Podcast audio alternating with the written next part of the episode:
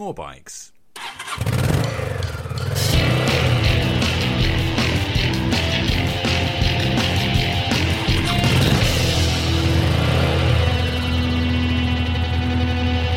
morebikes.co.uk. So I guess the one question on a lot of people's minds is whether they go for the manual or DCT version of the Africa Twin, and um, we've just finished the best part of two days of riding. Um, about I don't know 160 170 miles um, mountain passes dual carriageways uh, dirt trails pure off-road we've, we've kind of ticked everything off really on both bikes and um, it's kind of shown different strengths and weaknesses to both options. Um, so I'll probably start with the manual. Um, yesterday we rode a, an awesome mountain pass.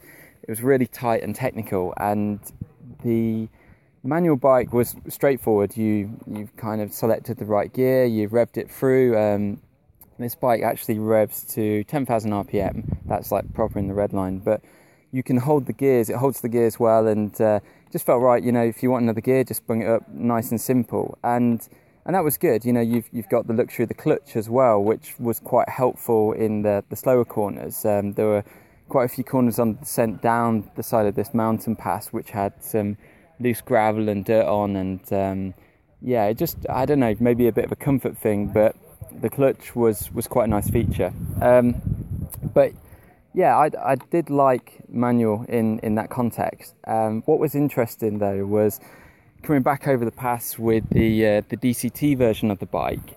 Um, that there are three different settings of S mode. You've got D mode, which is like more docile and uh, economical, and then you've got S mode, which is sportier. And there are three options. And basically, the higher the number, the longer the gear holds are, and um, the sooner the, the downshifts are. So I guess it's like a sportier setting. Um, so I was riding the mountain pass in S3 on the road, and um, I found that the the downshifts using the system itself weren't quick enough for me. So sometimes I was in too high a gear, and um, yeah, it was it was a bit frustrating. So there's, a, there's an easy way to get around it. You just manually override it. There's a toggle up and a toggle down on the left hand switch gear and um, through you know toggling away as you wish, you can change down it changes down instantly. But I guess you know you're still applying a bit of thought, and um, I, you know I thought the DCT was going to be a bit quicker on the downshifts, and obviously in the lower numbers of the S modes or even the D mode, the downshifts are even slower.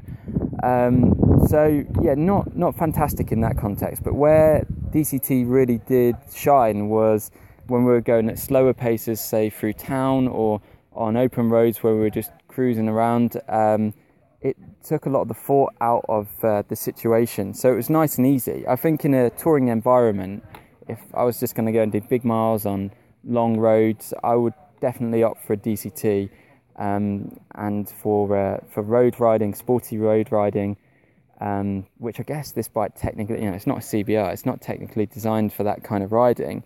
I would um, I would look more towards the manual though. Um, what's been interesting today? So we've just done a couple of big loops of pure off road. So we've actually got some Continental off road tyres on both the manual and DCT bikes, and uh, there's been deep sand, a lot of loose rock, uh, shale.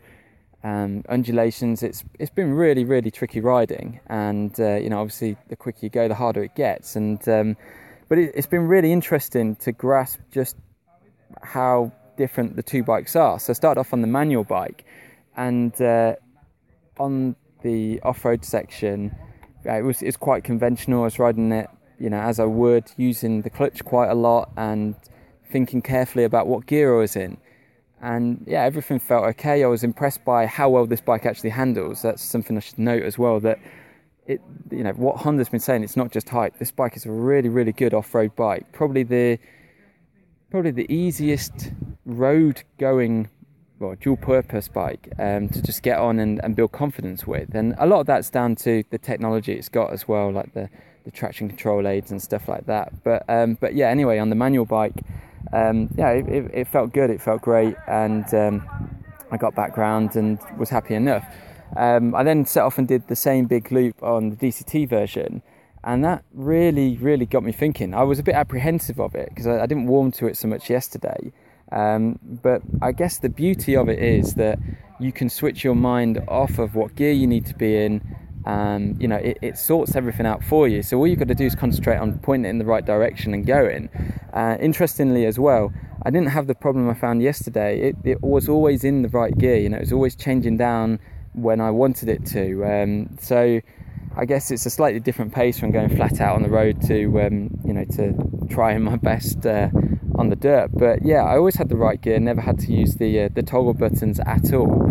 Um, so yeah, it was it was really cool, and I was riding it in S3 and with the uh, there's a the, uh, there's a button called the uh, the G button, and basically that delivers a sharper um, delivery of drive to the rear wheel and, and also increased engine braking as well, which helped. There's a, a big rocky mountain descent we went down first, and that was really good. So, um, yeah, I actually came back having tested both bikes, favouring the DCT version for off road, which I never imagined I would. I thought I was going to miss the clutch and, uh, you know, naturally opt for that. But, um, but yeah, no, it was uh, interesting little test. So, I guess to summarise, what I'd say is if you're going to buy this bike to go and do big miles and you know with a pillion and luggage and stuff like that for simplicity and ease i'd probably go for the dct version um, if you're going to go more sporty mountain passes and stuff like that um, you know the dct is fine but the manual in my opinion had the edge for off-road, um, you know, I didn't think I'd find myself saying this, but I'd actually opt for the off-road version. It's a really sophisticated package. The gear changes are so smooth. You've always got drive when you want it, uh, which is most important. I mean, that's that's crucial off-road to, to have that drive to help point the bike and pick it up out of corners. So um, yeah, I never found it lacking at any moment. It was a really really good system.